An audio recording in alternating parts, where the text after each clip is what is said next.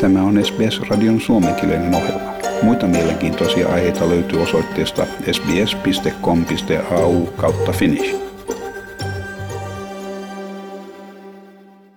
Täällä Helsinki ja Timo Uotila. Teillä jatkuu hirmuinen liukkaus. Potkukelkkoja kaivattaisiin yhä. Alkuviikon lumisateista lunta kertyy noin viisi senttiä tämän vanhan valtavan lumimassan päälle. Ja keskiviikkona korkea paine vahvistuu ja sää loppuviikon ajan on poutainen ja viikonloppua kohti mentäessä sää lämpenee. Ja maailmanpolitiikkaa. Viikon mittaan on luonnollisesti seurattu Ukrainan sotatilanteen kehittymistä. Eihän uutisissa ole juuri muuta kerrottukaan. Koronapandemia on unohdettu täydellisesti vaikka se oli vielä kymmenisen päivää sitten ykkösuutisena. Radiossa, televisiossa, lehdissä ja somessa on viikon verran keskusteltu yhdestä suuresta asiasta, nimittäin Vladimir Putinin hyökkäyksestä Ukrainaan.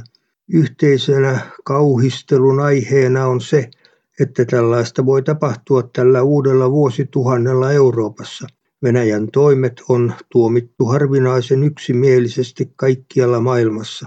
Erityisesti Eurooppa on löytänyt yksimielisyyden, vaikka tätä meidän maanosaamme on aina totuttu pitämään hyvin hajanaisena palapelinä. Putinin selvänä päämääränä on hajottaa Euroopan valtioliitto EU, mutta nyt se on yhtenäisempi kuin koskaan. Ukraina on ilmoittautunut halukkaaksi EUn jäseneksi, samoin Georgia – ne olivat aikaisemmin hakeneet Naton jäsenyyttä, jota ei ole vielä myönnetty. Ukrainan NATO-jäsenanomus onkin ollut Putinin varsinainen raivon aihe. Suomessa on sanottu eri tahoilla, että Ukrainan asia on meidän. Ja Venäjä on aloittanut uuden hyökkäyksen Etelä-Ukrainassa. Alueella on käyty kiivaita taisteluita ja Venäjän puolustusministeriön mukaan Venäjän on määrä aloittaa tulitauko ja avata humanitaariset käytävät neljässä ukrainalaiskaupungissa. Pakolaisjärjestö UNCHRn mukaan yli puolitoista miljoonaa ukrainalaista on paennut kodeistaan ulkomaille. Venäjän ja Ukrainan on määrä neuvotella uudelleen taas. Saapa nähdä, onnistuuko tälläkään kerralla. Ja presidentti Sauli Niinistö kertoi Yhdysvaltain presidentin Joe Bidenin tavattuaan, että Suomi on liikahtanut selvästi tiiviimpään yhteistyöhön Yhdysvaltain kanssa. Niinistön mukaan vierailun keskeisin anti oli siinä, että Suomen ja Yhdysvaltain on nyt tarkoitus laittaa liikkeelle prosessi puolustus- ja turvallisuusyhteistyön lisäämiseksi. Hän muistutti myös Naton ovien olevan edelleen avoinna. Niinistön ja Bidenin tapaaminen lähetti Venäjälle signaalia Suomen ja Yhdysvaltain tiiviistä suhteista, läntisestä yhteistyöstä. Ja Ruotsin pääministeri Magdalena Andersson on kirjoittanut Twitterissä päivän keskustelut Suomessa hyviä, läheinen ja vahva kumppanuus. Ja puolustusministeri Antti Kaikkonen sanoo, että Suomella on tiedustelutietoa valko liittymisestä sotaan – Huono skenaario on, että sota laajenee ja tilanne on jo nyt hyvin vakava. Meillä on tiedustelutietoa siitä, että valko harkitsee ottavansa isompaa roolia. On merkkejä siitä, Kaikkonen sanoi Ylen ohjelmassa.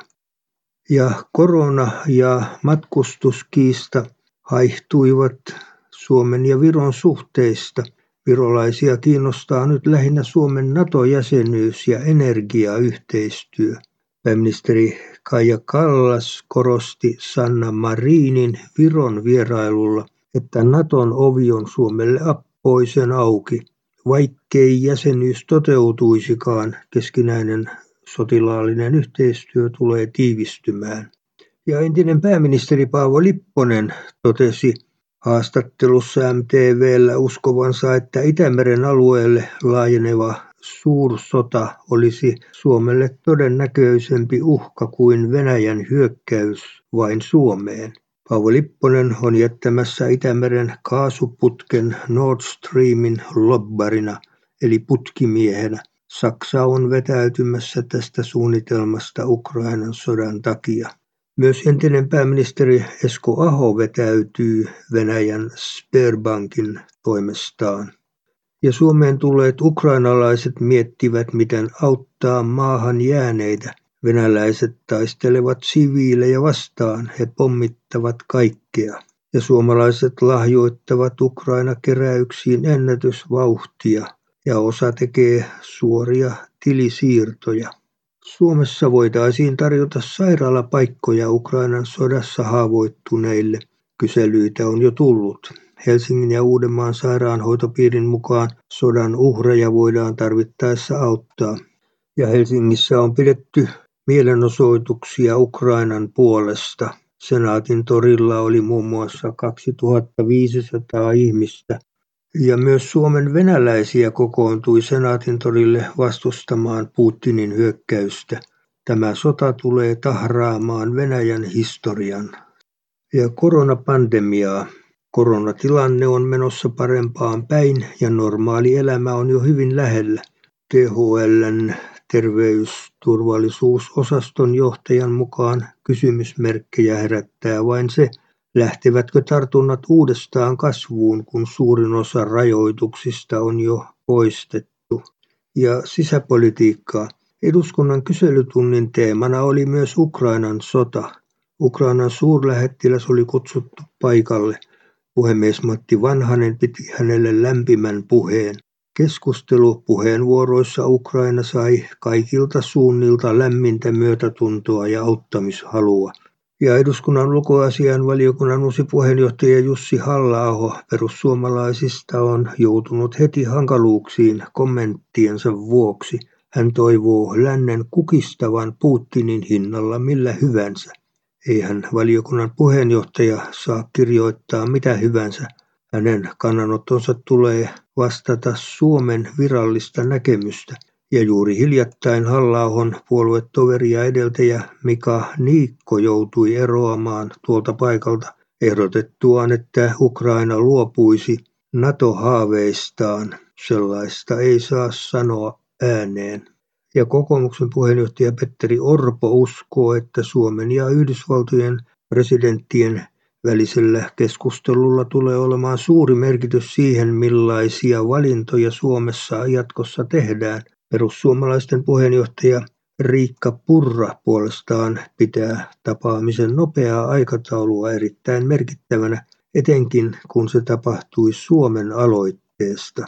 Ja sisäministeriön tiedotustilaisuudessa ministeri Krista Mikkonen sanoi, että Ukrainasta pakenevien ihmisten auttaminen on tärkeää ja sitä vastaanotetaan Suomessa. Ja taloutta.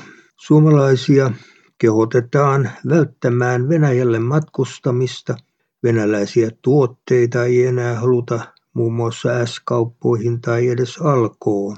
Ja Ukrainan sodan johdosta Venäjälle määrätyistä pakotteista tulee myös iskuja omaan nilkkaan. Jos venäläisiä lentokoneita ei enää päästetä meidän ilmatilaamme, valtava Venäjä voi vasta pakotteena tehdä meidän koneillemme saman kiellon. Se tarkoittaa Aasian liikenteestä suuria tuloja keränneelle Finnairille valtavia tappioita ja myös lennot Australiaan vaikeutuvat. Ja puheet venäläiseen öljyyn kohdistuvista uusista pakotteista nostavat hintoja. Venäjän hyökkäys on painanut pörssit laskuun ja työntänyt energian hinnat voimakkaaseen nousuun. Muun muassa Fazer luopuu kaikista toiminnoistaan Venäjällä. Ja Venäjän maabrändi on nyt katastrofaalisen huono ja se on johtanut kaikkien elämänalueiden boikotointiin. Pelkkä maassa olo on mainehaitta. Venäjällä toimiminen on nykytilanteessa brändeistään tarkoille yrityksille hirmuinen imagoriski, katsovat brändiasiantuntijat. Venäläisten tuotteiden poisto valikoimasta tai viennin keskeytyminen eivät enää riitä. Ja Fortumilla on yhtiökumppaneina venäläisoligarkit, joiden epäiltiin saaneen EU-passit lahjomalla Itävallan äärioikeistoa. Valtionyhtiö Fortum sanoo tarkistaneensa oligarkkikumppaneidensa taustat perusteellisesti. Yhtiö kiistää joutuneensa painostuksen kohteeksi Venäjälle. Myös HSLn busseissa saa matkustaa ilmaiseksi Ukrainan passia näyttämällä. Tämä helpottaa Suomeen saapuvien Ukrainan pakolaisten elämää. Aiemmin vastaavasta menettelystä kertoivat valtion rautatiet ja Onnibus-yhtiö. Haluatko kuunnella muita samankaltaisia aiheita? Kuuntele Apple, Google tai Spotify podcasteja tai muuta suosimaasi podcast-lähdettä.